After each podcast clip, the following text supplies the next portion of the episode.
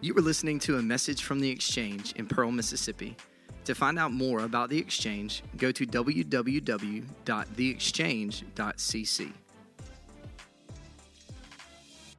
Well, good morning, church family. Uh, so excited that you're a part of our gathering, whatever that looks like for you, uh, whether that's here in person, as uh, we got a room full of people and people spread out across our building, even in overflow spaces. But we also know we've got a number of our families a part of our online gathering today. And uh, man, we believe, as we say every single week, uh, that one, the church is not the building, okay? The church is the people of God. You are the church today, so thanks for showing up, uh, however you showed up. But then also, we believe that every time we gather together, uh, man, it's a God ordained moment, all right? It's not just good to be there, but that God meets us there and He uh, makes investments into our lives. He pours truth and hope and encouragement and challenge into our lives. And today's going to be uh, no different than that, but at the same time, it's going to be a very unique day uh, as we do something we've never been before. And I'll, I'll kind of introduce Jared here in just a second and what's going to happen over the next little bit. But today we're wrapping up uh, the series that we've been out throughout been in throughout the month of February called Making Cents Make Sense. And we've been talking all about um, our money and our resources and how do we wisely handle those and also how do we steward those in a way that would honor God. Uh, and, and some of you may go, well, man, how, why would you spend a whole month talking about money? Like, really? Don't you know no one wants to hear the church talk about money? Uh, and, and, here's our deal is, man, it, this series has not been about a condemnation of if you maybe feel like you got a lot of money or if you don't feel like you got much at all, but we've been here to try to help. Uh, and in this series, it's been all about being very practical and helping us understand that first, it all belongs to God, but then second, it takes a plan to get money right in this world. We've all made a lot of mistakes when it comes to money. And in week one, we said uh, that money matters, okay? If you don't think it matters to you, you go drain your account and then let's talk tomorrow, okay? Uh, money matters to all of us. It affects every one of our lives, whether you feel like you got a little or you feel like you got a lot. It matters. But in this series, we've also uncovered that money matters to God. Money, money is ultimately a spiritual issue um, that we have to figure out how to obediently handle. And so, in this series, we prayed two things. Back on week two of the series, if you were part with us, we prayed these two things. We said, um, God, give me understanding.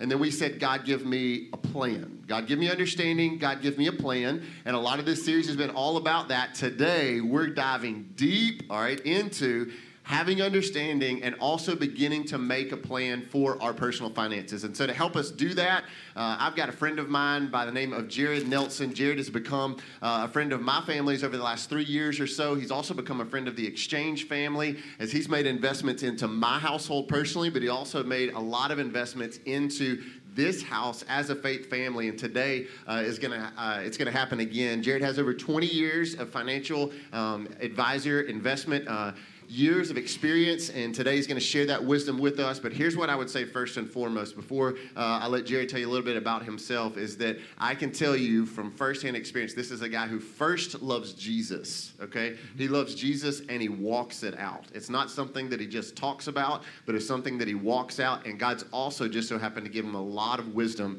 in the area of finances. And so, Jared's super, super grateful to have you with us today uh, to make an investment into our family so that we can gain an understanding and gain a plan.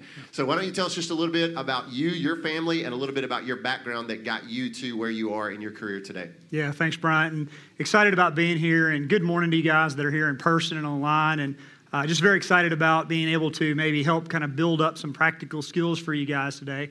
Uh, but just a little bit about me. Uh, I'm happily married. My wife's named Kim. We've been married 16 years and I have three kids. We have an eight year old, a six year old, and a four year old boy, girl, boy. And I grew up out near the reservoir, so some of you guys probably know where Old Fannin Road is. That was kind of my stomping grounds. And I still live kind of near there, not too far in that reservoir area. Uh, went to college down in uh, Hattiesburg at USM, go Eagles. And uh, actually, I went down there initially because they have a great psychology program. And just my heart is to help people, and uh, they have a great program. So I went down there for that. Realized pretty quickly, I think I am too ADD for that career. So I went to my advisor and said, I don't know what I want to do with my life. And uh, anyway, they recommended I switch to business, so that's what I ended up doing. I graduated down there in 2000, and uh, just with a general business degree. And I really do, I think God's got a uh, pretty interesting sense of humor.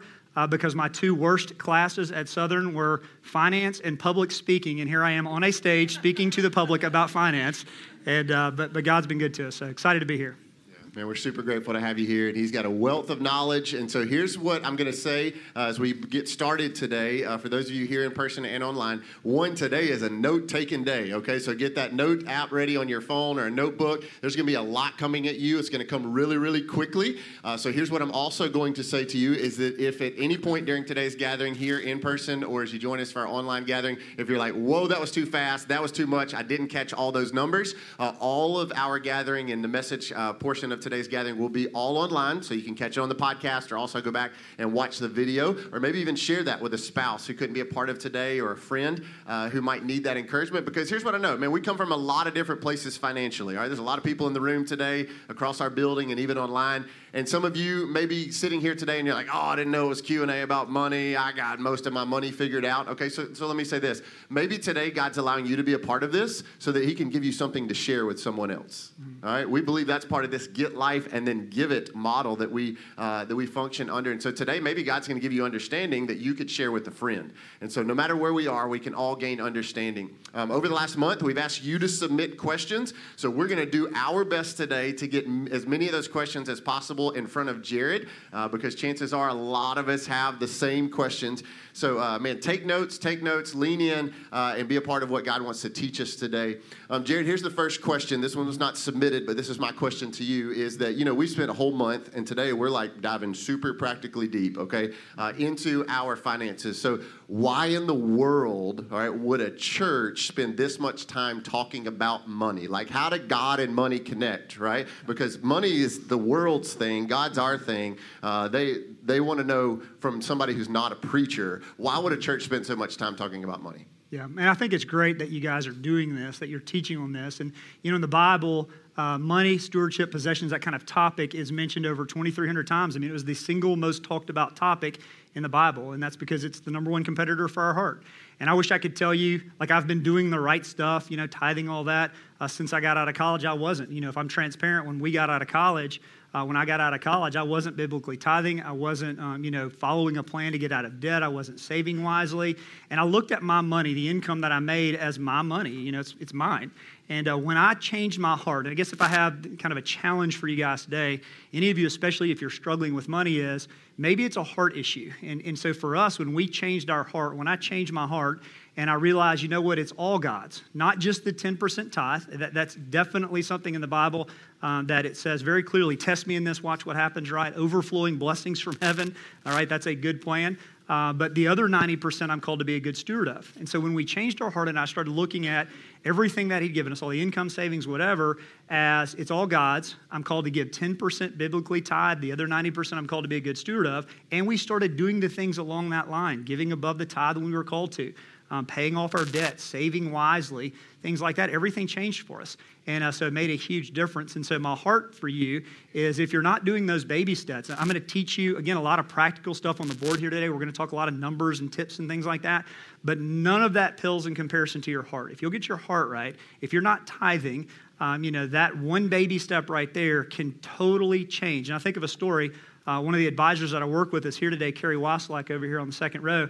And our, it, it, makes me think of a couple we met with. And this couple, it was a married couple. They were struggling with their finances. They were having a hard time, kind of paycheck to paycheck, like a lot of folks these days. And uh, the, the deal was that the husband did not feel like they could tithe, didn't feel like they financially could do that, it just didn't work on the Excel sheet. And the wife felt led to do that, even though it didn't work. And so, my counsel to them, our counsel to them was for him not to, but her to tithe. Now, it gives me chills on my neck when I say that because it was literally two or three days later, she texted me back and she said, Jared, you know, when you met and you challenged us, uh, you and Carrie, like, we didn't, I haven't even written my first tithe check yet, but I made a decision that day that on my income, not my husband's, but on mine, I was going to biblically tithe. I've not even written the first check, but when I got to work Monday, my boss said, Hey, the business is going, good. I can't remember the exact numbers, but it was like she gave her a gas card and a bonus and a raise. And it was like a big, that had not happened, was not a normal thing. And I'm not saying like start tithing today so you can go to, I'm not promising you a gas card tomorrow, right? Or a bonus or a raise. But here's the deal when we line up, God's Excel sheets work different than ours. When we get our heart right, He blesses that, and you can't outgive God. And so, again, if there's any takeaway, if you don't remember any of the financial practical stuff that I teach you guys today, get your heart rate, start biblically tithing, kind of taking those baby steps, seek wise counsel, get a plan, a budget, get out of debt, things like that, and God blesses that. And I'm thankful looking back that He steadied our cup before He filled it. I'm so thankful for that. So, yeah. Great wisdom, and that is that's the foundation, as we said in week one. Uh, money ultimately reveals our heart. Right, it's a heart issue a lot more than it's a bank account or a how big is your paycheck issue. Uh, it points to the heart of the matter. So let's begin to dive into some of the questions that you guys have submitted across the last month. Uh, this is a good one, Jared. We all uh, are trying to figure out ways to save money, uh, and so what are some of the common areas that people, everyday people just like us, can cut back and save money? Yeah, and so there's you know lots and lots of areas that we can cut back on. I'll just give you four or five that are kind of big ones for Kim and I.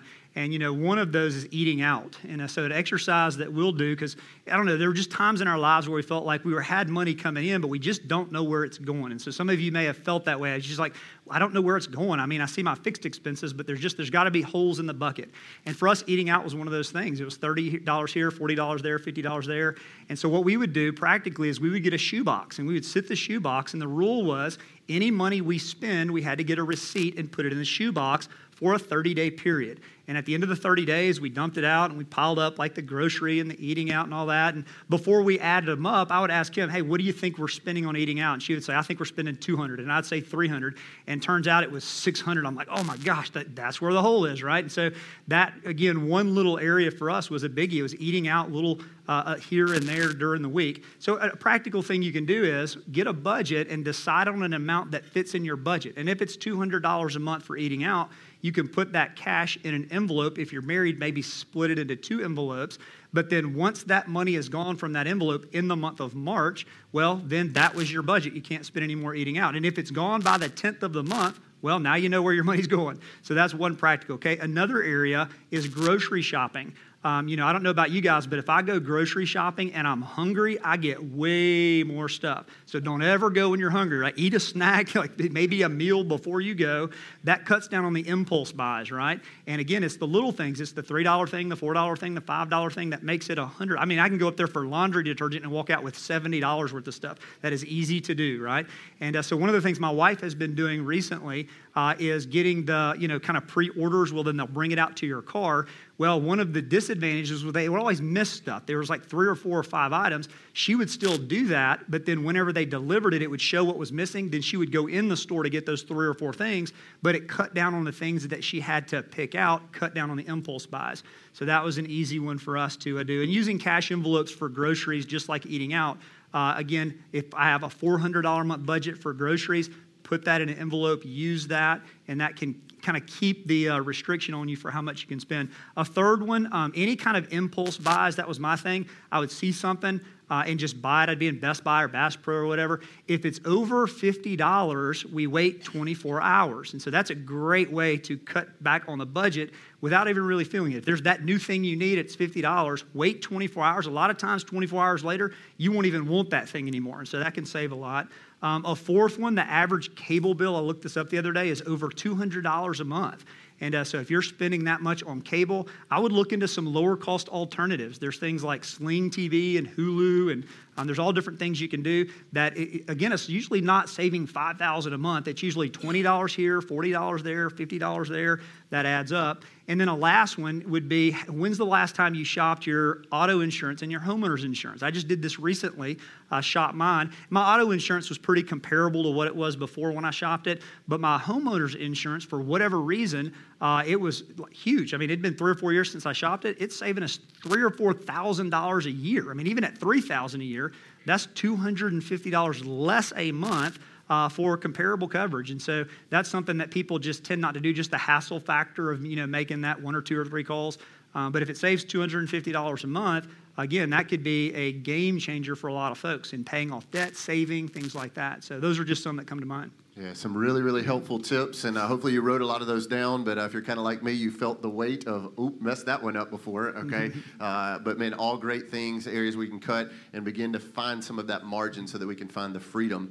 Uh, you know, all, throughout the series, we talked about debt, and uh, man, that God did not pay our personal sin debt, all right, for us to live in, in personal debt for the rest of our lives. But the truth is that around 80% of Americans right now are living in debt 80% okay and some of you like you joined today and you're like well i thought i was the only one no you're not okay 8 out of 10 of us uh, are living in debt 78% living paycheck to paycheck so man let's get really practical to talk about what's the best way in your 20 plus years what's the best way to pay off the debt that we have yeah, that's a great question. And for those of you here in person and online, you know, the first question I'd ask is, how would it feel to be completely debt free? Like house and everything paid off, how would that feel? And some of y'all's shoulders just drop like two inches, like, wow, it's like this burden. I mean, do you guys know people that when the money's coming in, it's like already going back out the door to service debt payments? And, and for me, it was a way of life. I remember at 18 years old at Southern, when I went down there, I got my first credit card at 18 and started maxing them out, running up new credit cards. By the time I got out of college, you know, the average college student today has about $3,500 in credit card debt. I had around $10,000 in credit card debt. And uh, so debt was a deal for me. I mean, it was a real thing that was real high interest rate, high payments, all that. And so getting out of that was one of the things that I focused on early on. And it is refreshing. It is great to be out of debt. So, how do we do that? Well, I like what Dave Ramsey teaches. It's called debt snowballing or debt stacking. And so, here's the kind of practical side of how to do this. What you do is you get out a clean sheet of paper and you list your debts out from smallest to largest, and then you pay the minimums on everything, but whatever extra you can pay, if anything, you attack that smallest one with what Dave Ramsey calls gazelle like intensity. Pay everything towards that, minimums on everything else. And I've had people say, well, Jared, wouldn't it make more sense, like mathematically be wiser to pay the highest interest rate one first? Because I've got some of those that are a little bit higher. Well, mathematically it would be. But most of personal finance is not math. I'd probably say 90 plus percent is psychology and human behavior. And here's the reality when you line them up smallest to largest and you attack that small one and you see it's half what it was and then it's less and, and then it pays off, you get momentum going. You feel like you've, you've got the sense of accomplishment. And they've done study after study on this. Statistically, you're way more likely to keep going. Okay, now here's the second step. You've paid the first one off. Whatever you were paying towards that one, 50 a month, 100 a month, you add that payment on top of the minimum payment of the second one. Now, what that does is it dramatically speeds up how fast you're going to get out of debt. Okay, now the second one's paid off, you add that one on the next one, maybe a vehicle, right? There's no law in Mississippi says you can't pay your vehicle off in half the time or less. Okay, you keep going all the way through the house, and that pays it off dramatically faster. You know, an example I use uh, is a 35 year old couple that they had, when I met with them, 23 years left on their home. Um, they had one vehicle they didn't have paid off, and they had three credit cards. And they were paying about $2,700 a month, kind of in payments the mortgage, the car, the credit cards, every month going out the door. And in their situation, they could not pay any extra a month. It was just the minimums. And so we lined them up, smallest to largest. Once the first one got paid off, we added it to the second one and kept going. So they didn't change their payment same 2700 a month all the way through. Here's the result though. Instead of 23 years in debt, it paid it off 14 years sooner. House and everything, they're out of debt in 9 years. So now 35 years old when they started, 44 when they got it paid off. And at that point, think about a 44-year-old now totally debt-free, $2,700 a month that was going out the door towards debt is now not coming from their left pocket out to Trustmark. It's going from their left pocket to their right pocket. Now, what could they do with it? Save it. And if they saved that money, what they were spending on debt from 44 to 67, that's over 2 million extra dollars they would have at retirement just by paying their debt off and then saving it in the right place. And so I've got example after example after example where I've sat down with folks that had, you know, 25, 28, 27 years left on their mortgage, a few other debts. They debt stacked, didn't pay any extra. They're out of debt seven, eight, nine years, house and everything. Totally changes your life. So that's the best way to uh, get out of debt. Wow. Very practical stuff. And I think the, the good news of that is, from what I heard you say, it's not that you have to make more money to pay off the debt that you have. That's right. I mean, once you attack that, that bottom one, all right, and you feel the success factor, which we all need to feel, mm-hmm. um, and you just begin to stack that on top of the others, and uh, it's amazing the margin that comes out of that. Uh, a lot of families uh, with kids and grandkids uh, throughout our spiritual family. And so, one of the questions that was asked is what is the best type of account? Uh, maybe if we've got a younger child, uh, preschool, elementary age, what's the best type of account to put money into so that it would gain interest so that the, when uh, they're older it would have a good bit of interest that it uh, added on top of that yeah that's a great question and so there's really three kind of accounts that most people uh, put and i'll write these out for you money in for kids one is called a 529 Another one is called an UTMA. And the last one is what's called a non qualified account. And so I'll talk about those three. Um, the first one would be somebody who wants to save for college. And so, uh, what's called a 529 plan or a college plan is a great way to do that. Um, the way it works is pretty simple. You put money into that type of account, and it grows totally tax free for really anything education related. It used to be just for college, uh, but they changed the rule a couple years ago. Now it can be used for really anything kindergarten and up, private school, um, you know, vocational, technical school, technical school, whatever. And again, it grows tax free, almost like a Roth IRA, which I'll talk about in a second. So that's a good one for college. Okay, a second one here, the UTMA, stands for Uniform Transfer to Minors Act. It's kind of complicated, but this is actually gifting money to a minor. And in that situation, you're the custodian of it if you're the grandparent or the parent or the legal guardian, and you have to use it for their benefit. And then they get it at what's called age of majority in Mississippi, which is 21 years old. Um, we don't use this account personally, and here's why. Um, I'm not crazy about giving any lump sum money to 21 year old version of me. I would have blown it, right? And uh, so being transparent today. And uh, so we don't use that one because the child gets legal, you know, ownership of it at that age. With the first one, uh, for my child, let's say for my oldest named Drew, we have that 529 set up. I'm the owner of it. He's just the beneficiary. So there's no point where he has access to that unless I choose to give him access and use it for um, education, tuition, etc. And then the last one is called a non qualified account. And so this would be like your savings account at your bank or your checking account. It's not qualified for any special tax treatment, any special tax purposes. It's just an account. Um, it's not tax deferred, tax free. And so, what Kim and I do, we don't want to have too much saved for college. We don't want to overfund those. So, we calculated okay, this is what college is going to cost and we've got half of what it will cost for college set aside in 529s. That way it's growing tax free. And then that the reason we don't want to put more than that in there is maybe one of my kids doesn't go to school, uh, maybe they don't need as much. Well, I can move it from one child's account to the other account. You can change beneficiaries pretty easy. But we've got the other amount, the other half of what college will cost, in a non qualified account that is a joint account with mine and Kim's name on it. We're the owner of it, the kids are nowhere on it. Uh, and it is, again, for their benefit, though. So I could use that for college. I could use that for a car. Uh, if one of them, if my middle child works really hard, gets into a more expensive school, there's extra there for that. Um, I could use it for a down payment on a home for them, maybe for a wedding. Uh, maybe I don't like my kids. We can keep it for us. And he's like, whatever you want to use it for, it, uh, it's still getting a good rate of return. It's kind of separated. It's not in our main accounts for us. It's intended for their use, but it gives me a little bit more flexibility. So those are kind of the ways to save. And we'll talk a second about um, what to put inside of those accounts to give it a good rate of return. Mm-hmm. So much stuff. I hope that you're taking notes. It's like a uh, free 30 minute just financial wisdom uh, dump that Jared's putting on top of us today. And so great stuff there as we think about our kids.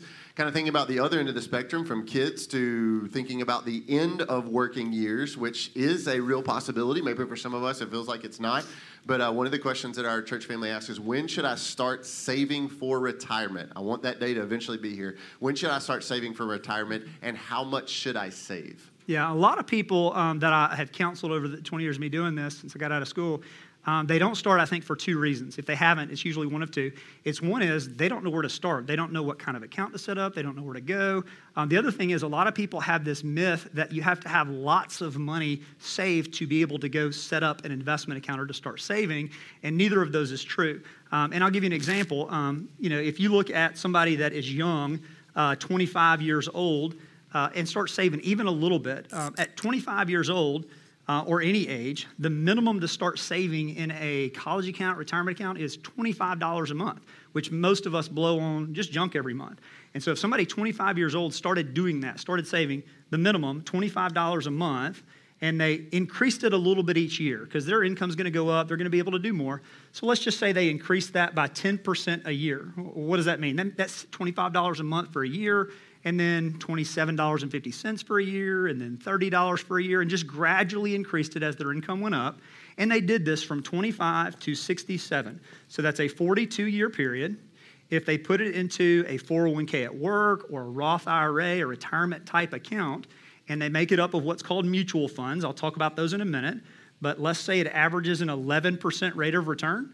Well, starting off with 25 a month, doing that over that period, at the end of the day, they would have $904,000 in that account based on that rate of return.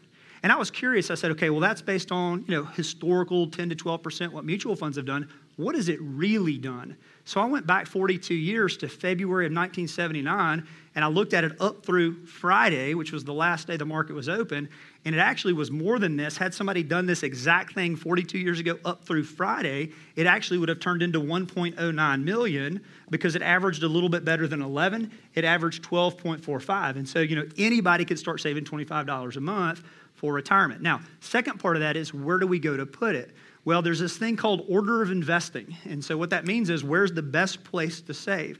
Well, if you work somewhere that has a retirement plan like a 401k, especially if it matches, there's nothing that can beat that because that's free money. And so if you're putting in, let's say, 4% and they match 4%, that's an instant 100% return on your money.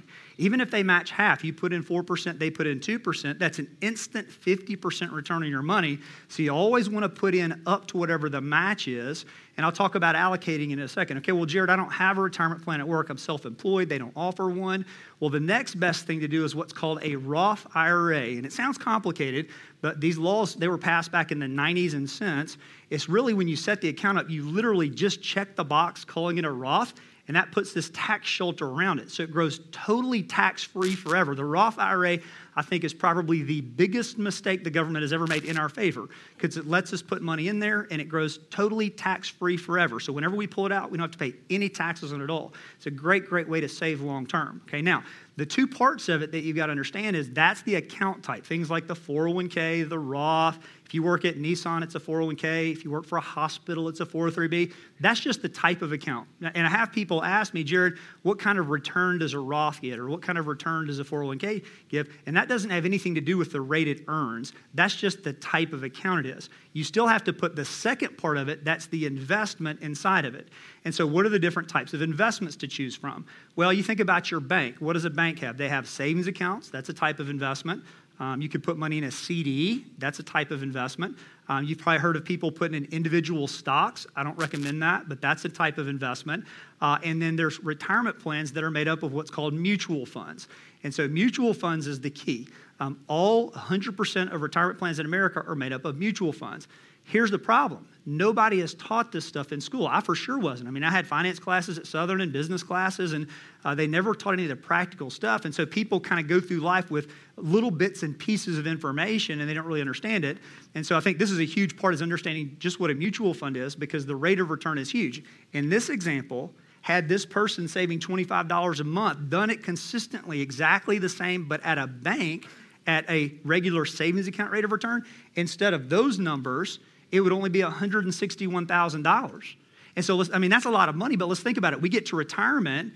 Does that make a difference? Like one person has 161,000 saved and the other one has 900,000 saved. Does that make a difference in retirement? It's not a difference, it's the difference, right? That's like one of them is limited income, one of them is financially independent. Okay, so what is a mutual fund, right? What is that? Well, here's the idea. If two or three or four of us in this room brought all our money up here and piled it up on this table, we wouldn't have enough money to hire the best people in the world to manage it. But if a few of us and maybe two or three million people from out there all piled our money together, we mutually funded an investment. That's why they're called mutual funds. Maybe came up with a billion dollars or $10 billion. Then what we could do is different. We could take a real small percentage of that and hire and pay the best people in the world to manage it for us. And those are companies like you've heard of Vanguard, Fidelity, American Funds. You've heard of companies like that. Maybe your retirement plan at work is with Voya, or one of these other big ones. Those are management companies. They have professionals that manage money and invest it for us because most local people don't have the research tools, the research globally to do that stuff. Okay, well, what do they do with the money, Jared? Well, in a growth mutual fund, what they do is they go out there and they buy ownership in companies. An example would be they go out there and spread it out over two or three hundred different companies. Because what did grandma tell us? Grandma said, do not put all your eggs in one basket. So they don't do that. They research these companies thoroughly, the Amazons and the Facebooks and all these companies, and they do that globally. And if these companies look like wise investments and they've done their due diligence, then they'll put a little bit of it in there, typically not too much in any one company. So again, my 100 bucks or even my $25 is not in one company, it's spread out over 300 different companies, and that team of managers is watching it 24 7. So if one of those companies starts doing bad, they feel it's not going to be good, they'll pull our money out, put it somewhere else. Now, here's the danger of mutual funds. If you've got a 401k at work you're, and you're in growth funds or a Roth IRA, it's going to go like this over time. It's kind of the up and down you've seen, right? And so the danger is not that it can go to zero. The only way a mutual fund could go to zero is if all 300 companies all went out of business on the same day at the same time had zero liquidating value. That's impossible. But the danger is short periods of time, which is five years or less, it will go up and down. Last year's a perfect example. If you had $10,000 in your 401k in January last year and you were watching it, right? By March, when COVID hit, like Delta, like stock went down, people stopped flying those companies, those 300 companies, temporarily went down in value. It went from 10,000 down to about $8,500. Okay, now Delta, when it went down in price, doesn't mean Delta's not a good company. It just meant temporarily people aren't flying. Their profits went down, their stock price went down. As long as people who had that 10,000 in there, when it dipped last year in March, left it alone, you can never lose the number of shares you have, just the share price fluctuates. By May, it came right back up to 10,000. And by the end of the year, it was around 12 or 13,000. So the danger of mutual funds is what's called volatility. That means that it's going to go up and down. So if you can't stomach that short term up and down, you don't need to be in mutual funds. But the only way to get a consistent higher rate of return without the risk of it going to zero is mutual funds. And so again, it's the difference of 161,000 versus a million is a huge difference. And the reason is because of the rate of return. So that's kind of how to do it um, with the two main types of accounts, which are retirement plans at work and Roths, and then putting funds in it and just leaving it alone when it dips short term. So much packed in there, just about the idea of retirement, okay? And, um, and all of us, I think we long to get there. And so, just a reminder, as uh, we're kind of working through these questions, that I know there's a lot coming at you. Maybe you missed some details. You'd love to hear something played back. Don't forget um, that all of today's gathering will be available again on our YouTube channel, social media, and also our website. So you can go back kind of recap some of what Jared just hit there uh, with retirement, if that's uh, something you want to go a little deeper into. Uh, next question, Jared, is uh, how long does it take to get financially independent? And I think those words are interesting. I know you're going to explain them. Yeah. How long does it take to get financially independent as a couple or as a household? Yeah, and so financially independent, just to define that, that means that you have enough money saved one day where you can live off of the interest that it earns. And so, an example, a simple one would be if I have a million dollars in my investments, in my mutual funds, my IRA, whatever it is, and it's, you know, I'm pulling out 5% a year, that means it's paying me 50,000 a year without touching the principal, without actually touching the million dollars. And so that's the idea. You want to get to a point where you have enough saved where you can live off just the interest from it. And actually, it's even better if it's earning more than you're pulling out, so it grows over time to keep up with inflation. Okay, well, how long does it take to do that? Well, the earlier you start, the less you have to save to hit the goal. So in this example that I showed you, you know, a 25-year-old starting off saving $25 a month, increasing it a little bit each year, they'll be financially independent down the road. Well, Jared, what if I started saving more than that? If I save double that and I'm 25, starting out save 50 a month, well, interestingly, it would be exactly double this. They would end up at the same time with $1.8 million. And so that sounds like a lot, and it is, and that would be financially independent. But also, 42 years from now, are things going to cost the same as they do today or probably cost more? Probably cost more, so you want to make sure you've got more than what you think you need today. Okay? Well, Jared, I'm a little bit older than that. I'm not 25. Uh, what, what if I'm, let's say, 35? Okay, well, let me give you an example for a 35 year old. How long would it take them to get financially independent? Okay, so a 35 year old, let's say that they take their tax refund. The average tax refund in Mississippi last year was about $3,000. And so if they saved that, not even saving at work, but just saved 3000 a year or 250 a month, and they did that from 35 to normal retirement age 67, which is 32 years. Same thing, stick it into a Roth IRA or a 401k, same rate of return, 11% average rate of return over that time frame, they would have over $1 million in that account. And again, this is with increasing it a little bit each year, increase it 5% a year. So even somebody that's a little bit older, they could do it. Okay, well, Jared, I'm not even in my 30s or 40s, I'm 50. What could I do? Okay, well, let's look at a 50 year old. You take a 50 year old, and let's say that they are making the average income of 50,000 a year, which is around 56,000 a year. I think is the average income nationwide. Okay, let's say they get to a point where they could save 10% of that. If they saved $5,000 a year.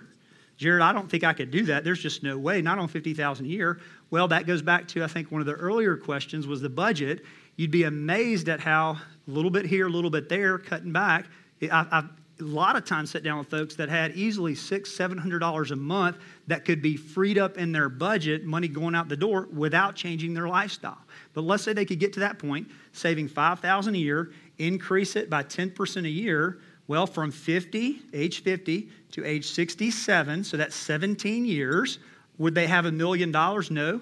But based on those earlier rates of return, they would still have 464,000 which would throw off close to 2000 a month of income conservatively. And so you look at that with social security, now they've got some steady income coming in, and that that really can make a huge difference after 67 whether they have to keep working part-time, whether they have to sell their house and downsize. Uh, so it's whatever age somebody's at, uh, I think saving it, I think key there is in the right types of account, in the right places. A lot of times it's not even how much somebody's saving, it's where they're saving at the rate of return they're getting that makes all the difference for them. Yeah. So no matter where we are, no matter what age, then it's finding the plan and then working the plan, uh, and God can bring health and freedom on the other side of that. Uh, let's kind of tackle some culturally relevant topics, Jared. Uh, some of the questions we were asked is Should I invest in uh, Bitcoin or cryptocurrency uh, or like they do on Reddit? Yeah, I get this question a lot these days because it's so trendy, right? It's like the trendy thing to do. And uh, Bitcoin's gone up so much. And Bitcoin is a cryptocurrency, for those that don't know what that means uh, means it's a digital currency. It's not backed by anything, and it's, it's what's called speculative. And I don't like speculative investments that are purely based on what people think they are worth. Gold would be an example of something that's speculative. And you'll see a lot of things in the news right now, like gold is the safe haven the reality is, is that the people that make money on gold are the people that buy and sell it. They get commissions on the buying and selling and charging of shipping fees and things like that. I mean, there was even one point in the 1900s where gold went up to a point, a high, and went down and took 50 years to come back to that point. I, I, I don't like risk. I don't want to put my money in anything that could take 50 years to come back in price. And so Bitcoin is speculative. Um, even last week, Monday, I think it was at 57,000 on Monday. Uh, it was down to 48,000. So just in a week's time, in a few days, it went down 14 to 15 percent. And then you start digging in, like Bitcoin specifically. We don't even really know who the owner is. The, not the owner, but the creator goes by an alias. We don't even know who it is. It's completely unregulated. Um, it's, again, very speculative. You see people like Elon Musk with Tesla investing in it. Uh, the companies that are doing that, their stock prices are getting hammered because of that, because they're basically adding risk to their company's portfolio of something that could cut in half overnight. And, uh, and then, kind of piggybacking on that, the thing about Reddit Reddit is where people get together and then they kind of decide on what stocks to buy, and they're what's called day trading. And so they're buying a stock and selling it higher is the goal. Well, day traders usually, on average, over time, earn about a 3% average rate of return. And you'll see them a lot of times on social media I made this or I made that. They don't talk about when they lose, right? They don't ever post that part of it. And uh, so the danger, I would never be uh, in any kind of cryptocurrency. I wouldn't be in any individual stocks with any real money uh, because WorldCom, Lehman Brothers, Enron, there's lots of examples of a company that was a good company just had internal management fraud that caused the stock to go down. And uh, so, not a big fan. I just don't like anything that's risky where I could lose my money, uh, could go to zero. So, would avoid those things. Great wisdom on some uh, culturally relevant topics that are hot right now. What are some uh, red flags? Okay, as we think about uh, gaining understanding, it's great to have a counselor and advisor in your life uh, that helps you in the area of finances. For some of us, maybe it's the person in the next cubicle, all right, or maybe we've dug a little deeper to actually find somebody with a little credibility. But as we think about putting a financial advisor into our life, what are some red flags that we should look at uh, as we look towards maybe finding an advisor? Great question. And so when you're talking to financial advisors, I think the biggest tip I'd give you is go with your gut. You know, ask yourself after you meet with them, is this person trying to teach me? Do they have a heart of a teacher? Are they educating? Or is it a sales thing?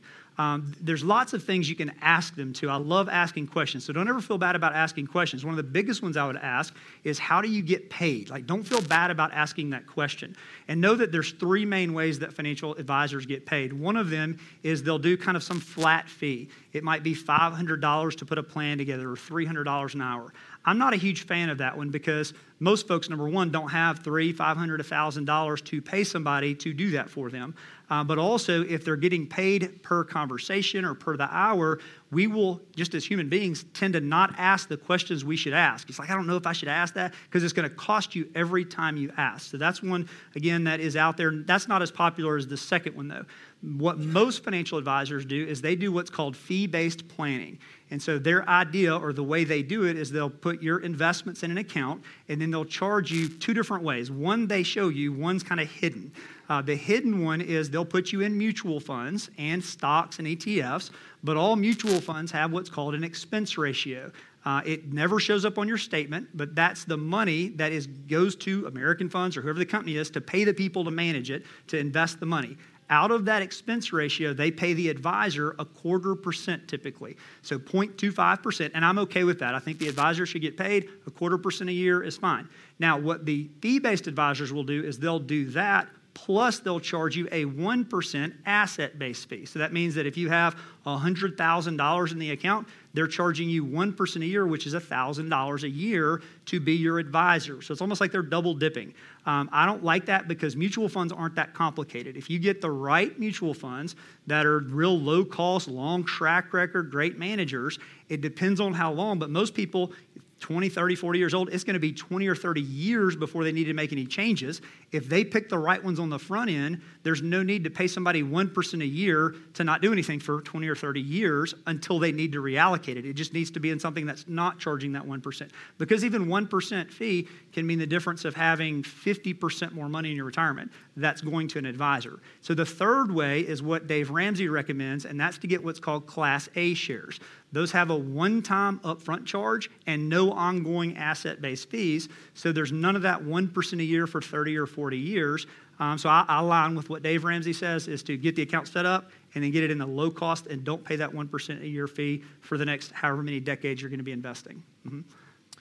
Just a few questions left. Uh, we begin to think towards summer. It's not that far away, and uh, a lot of families or individuals or households, couples who would love to take a vacation, uh, but a lot of us feeling strapped. And right now, we're like, oh goodness, I got to pay off all my debt. So, how is it possible, Jared, for us to think about doing something like a vacation or an activity that's fun for our family, or maybe even an ongoing hobby without going into debt? That's great. And so there's two times a year that people tend to spend more on their credit cards than they can pay off in that month. And that's what leads to revolving debt that they can't pay off. Those two times are summer vacations and Christmas because we got to get stuff for our kids, right?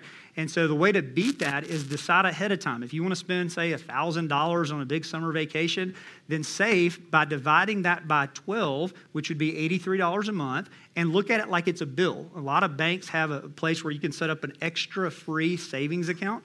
Uh, it doesn't cost anything. And so if you want a $1,000 vacation, you put $83 a month into that extra account, kind of set it to the side. Now, when it comes time to have your vacation, you always have that money. And so you literally just transfer it over whenever you pay bills. And the same would go with hobbies. If you've got a hobby that costs $500 a year, whatever, you just divide it by 12 and then every time you get a paycheck, every time you get paid, you put that over into that hobby account, that fun account, that vacation account, whatever you want to call it. And that way you're planning for it, you're budgeting for it. And you could use that for Christmas or whatever, but it's, it's deciding ahead what are the times of the year I'm going to have bigger expenses than normal uh, and saving towards that just by dividing by 12 and sitting it over. And that keeps you from running up those credit card bills you can't pay off. Two questions left. Uh, as we think about younger kids, I know you've got some at your house, I've got some at my house. We have a role to not only disciple them towards Jesus, but I think part of that is we understand that money matters to God. It also means, hey, we've got a responsibility to help show them how to be wise financial stewards of what God's entrusted to us. And so, um, what are some things that we can do to teach our kids, or maybe it's grandkids in your case, um, how to make wise choices financially at an early age so maybe they don't make some of the mistakes that some of us have made? Yeah, I think the biggest thing with kids, grandkids, is we've got to set a good example, and then we've got to talk about what we're doing too. Uh, I remember the household I grew up in with my parents. I love them to death, but I don't ever remember sitting around like the kitchen table talking about any of this kind of stuff. And I think that's because you can't teach somebody something you don't know. And my parents just weren't taught that stuff. I don't ever remember anybody sitting down with them teaching them that kind of stuff. And so they weren't able to teach us that stuff. And so when, when Kim and I got married and we started having kids, one of the things that we do is we talk to them about tithing and giving above the tithe and paying off debt and saving. And a practical thing we did when our kids turned five, we get them this thing called a Greenlight card. Uh, it's a little debit card that's got their picture on it. Um, they have to have $20 to start it, so they have to do chores around the house. So I tell them right before their first, you know, fifth birthday, and they have to save it up, picking up sticks or whatever. But once they have the $20, we get it. The disadvantage to it is it costs $5 a month per child uh, per one of the little debit cards, but it's a great tool for education. And uh, so the way it works is they get it, they set their little PIN number. It's a Visa, MasterCard type deal, but it's got their picture on it. And it's got three different parts to it it's got a save account, a spend account, and a give account. And so when they get birthday money or they make money doing chores around the house, then we can choose kind of which account it goes in. The save part of it, I pay the interest. And so I've set the interest where automatically any money they leave in the account on the first of the next month, it earns a certain amount of interest. So it teaches them delayed gratification. If they leave it in there and just don't spend it all, they have more the first of the next month. But a, a uh, kind of side thing that happened that we didn't even realize is it's cut down on a lot of the fights and the tension we had at stores because we're giving them more freedom to spend their money. And so, like my eight year old Drew, even when he was six, we would go to Walmart, and before we had the little Greenlight cards, he, he was begging, like, I want this, I want that, I want this. And we just have to tell him no. Uh, sometimes we would give in and buy him something, but there was really not lessons there. Well, now he's got his little Greenlight card. He's been saving money from chores and birthday money, and he'll look at something. He's like, "Oh, I want this," and I'll say, "Okay, sure, but you're paying for it. You know, have you got your card with you?" And even if you forgot it, I don't mind him paying me back with it. But he'll look at it, he'll pick up a toy and be like, $14 for that? No, and put it back on the shelf and it's done. It's like the begging's over. So he's learning the value of a dollar. It's like in his, little six year old mind, he's like, do you know how many sticks you got to pick up to make that? That is not worth that many sticks, right? And uh, so it helps them learn those lessons. Okay, another thing with that is we are teaching them to give, but it's not a pressure thing. Um, a couple weeks ago with the winter storm, there is a, a nonprofit called Shower Power that was paying for a lot of the homeless folks to get in hotel rooms for the three or four days. And so they were raising money for that. So I saw that on Facebook, and I got my two kids, my six and my eight year old, together, and I said, "Hey, there's," and I told them the situation, what was going on. And I said, "You guys, whatever you give, I'll match it." And uh, so I do these little matching giving things to kind of make their dollars go further. Well, my six year old Abby, uh, my daughter, she had fifty eight dollars in her account. She's like, "I want to give it all, right?" So like she'll be in a heartbeat, she'll give everything. I was like, "No, no, no, right? Let, let's not do that." But the number was twenty five dollars each. That's what they decided on. I let them decide, but I kept it within reason. So I matched that, and we gave the $100, and then I took it out of their account, transferred it back to my parent wallet. So now think about that down the road. She's six. Now, down the road, 10, 15 years from now, she's already tithing, she's already giving, she's already earning, she's earning interest, she's learning how that works. She has a little debit card, right? She goes in the little store, she puts it in there, turns around to me, What's my PIN number, Dad? I'm Like, no, got to teach her a little PIN number. And, uh, but it's learning all those little lessons, and that's just an easy way to do that. So, that's some, again, practical tips to help kids early on so valuable. You know, our kids are so moldable in so many different ways, and that includes in how we teach them about resources. Since we've uh, hung out with you, we got a Greenlight card for my youngest at my house, and it's so cool to watch those light bulbs go off of the realities of life, uh, but also how to wisely steward that. Hey, as we uh, kind of wind down today, our final question, you know, a lot of us were into the four week series, and uh, maybe you're feeling a little hopeless because maybe you're part of that 80% that's in debt and you're going, I don't know that I'll ever get out. I don't know that I ever can make a way out. So uh, maybe somebody's saying, hey, I'm, I'm already cutting corners with my budget. I'm already not getting the expensive coffee or the whatever it is. Um, but it doesn't still seem like it's enough. What can I do? So speak to somebody who maybe is feeling uh, hopeless in that today. Yeah, so there's two things I would tell you here. If you're not buying the Starbucks coffee and you're not eating out a ton and you really feel like you're watching it, first thing I'd tell you is still seek wise counsel. Have somebody kind of take a look at what you're spending your budget because a lot of times we don't know what we don't know. And we just got holes and blind spots and we can't see. And so maybe somebody with a little bit more experience or maybe a different life circumstances, they could look at it and say, well, here's some areas you may not have thought of that you could save in. And again, going back earlier, I mean, it's not usually $5,000 of savings. It's usually the little ones, the 20 here, the 10 there, to the 15 there that adds up to give you margin. And so that's one thing. Second thing is, it may actually really be that you just don't have a lot of room, a lot of wiggle room. You really are cut back. Well, in that situation, I think you've got to change the question. You've got to change the way you're, the perspective, the way you're looking at it. Now ask the question, how can I make more money? And so a lot of people aren't thinking that because they're just in the routine of their job.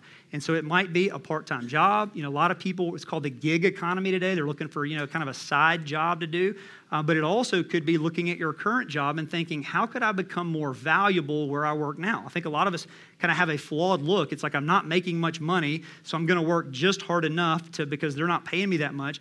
You know, as an employer, I've had employees for a long, long time now. I look for employees that are being proactive. And so maybe instead of having the mindset of I'm only going to work as much as they're paying me, go in thinking, how could I be more valuable, not as a human being, but as an employee? It could be showing up late, I mean, early, staying late. It could be um, better attitude. It could be working, could be learning a new school. But when I see employees like being proactive, it makes me want to give them raises and bonuses and help them out because they're doing above and beyond what, what, what I'm already paying them. And then it also may be, last thing is getting a new job. And that doesn't mean quit your job because you don't have a great environment. The best time to get a job is when you have a job. So keep your job, but there could be something out there that pays you an extra $500, $1,000 a month with your current skill set. When's the t- last time you looked? And so that might be, again, game changer. $1,000 a month for most folks, game changer for their finances. So much good stuff. It really, really is. And uh, there, there is hope. Mm-hmm. There is hope. There is a way out. You know, if I could sort of summarize the last four weeks, uh, maybe in one sentence or one statement, that if, if money, or if making cents is going to really make sense, uh, it requires putting God first, acknowledging that it all belongs to Him, uh, gaining understanding, which we're all trying to seek to do. Then you got to make a plan. You're not going anywhere without a plan. Uh, and then it's living out the plan. And so, man, my hope in this series is that God's, uh, man, just poured wisdom and information and hope and encouragement into us and into a really difficult topic for some of us. Uh, and now we can begin to live out that plan. Here's what I'd say to you as our, our spiritual family here uh, in the room and in living rooms all over our community. Uh, man, we want to help you. Okay, we want to help you. That's what this series has been all about. And so, uh, one of those ways may be that we just begin to pray for you. And we can do that. And so, if you're here in person today, before you uh, leave our gathering space, if you'll grab that connection card that's underneath your seat, you can just say, Hey, here's my name, and I'm just asking you to pray for me. And our staff team would love to be able to do that. We'll pray for you this week. Um, also, for those of you online, there's a number where you can just simply text your name in. Uh, but here's what some of you may be thinking Hey, I, I need more understanding. I need help. I need a better plan. I need to talk with somebody. So, if you would like to connect with somebody like Jared or someone from his team to help give you more understanding, maybe on a personal level, I know that they would love to make that investment into you. And so, if you'll just uh, share your name, maybe on your connection card, or you can text your name in, private message us, email us here at our building, uh, at our office, we would love to help bridge that and make that connection so that God can bring understanding and encouragement and hope into your life uh, in that area. So here's what I would say, man, just from our spiritual family to Jared, who's made a huge investment in us, man, could you help tell Jared thank you for his investment into our spiritual family?